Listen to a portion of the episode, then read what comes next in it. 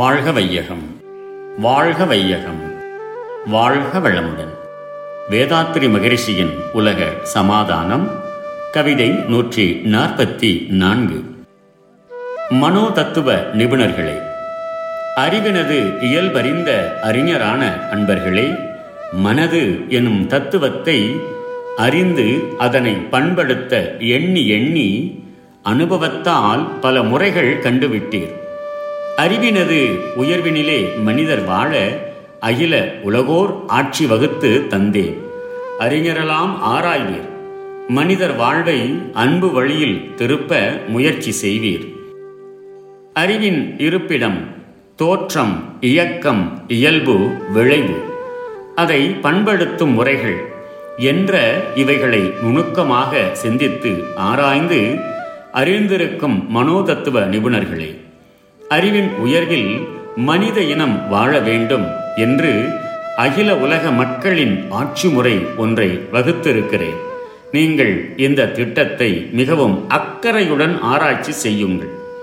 மனிதர்களின் ஞாபகத்தை அன்பு வழியிலே திருப்பி அவர்கள் அமைதியான வாழ்வு பெற நீங்கள் முயற்சி செய்ய வேண்டும். வாழ்க வளமுடன். The whole world be blessed by the divine. World Peace by Yogiraj Sri Vedathri Maharishi. Poem 144. Exploring Mental Facilities. I call on all the eminent scholars who are doing research on consciousness. To understand the existence and functions of mind, you have spent years of your lives.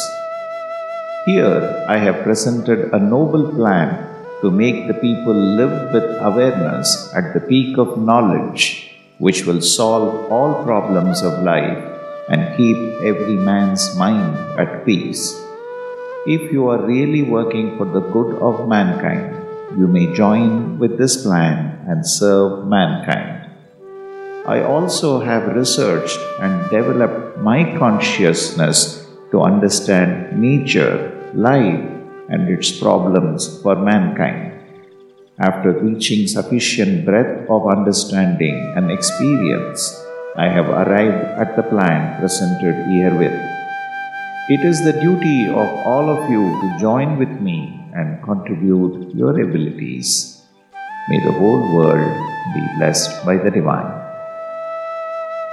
Namkadamai Aravind.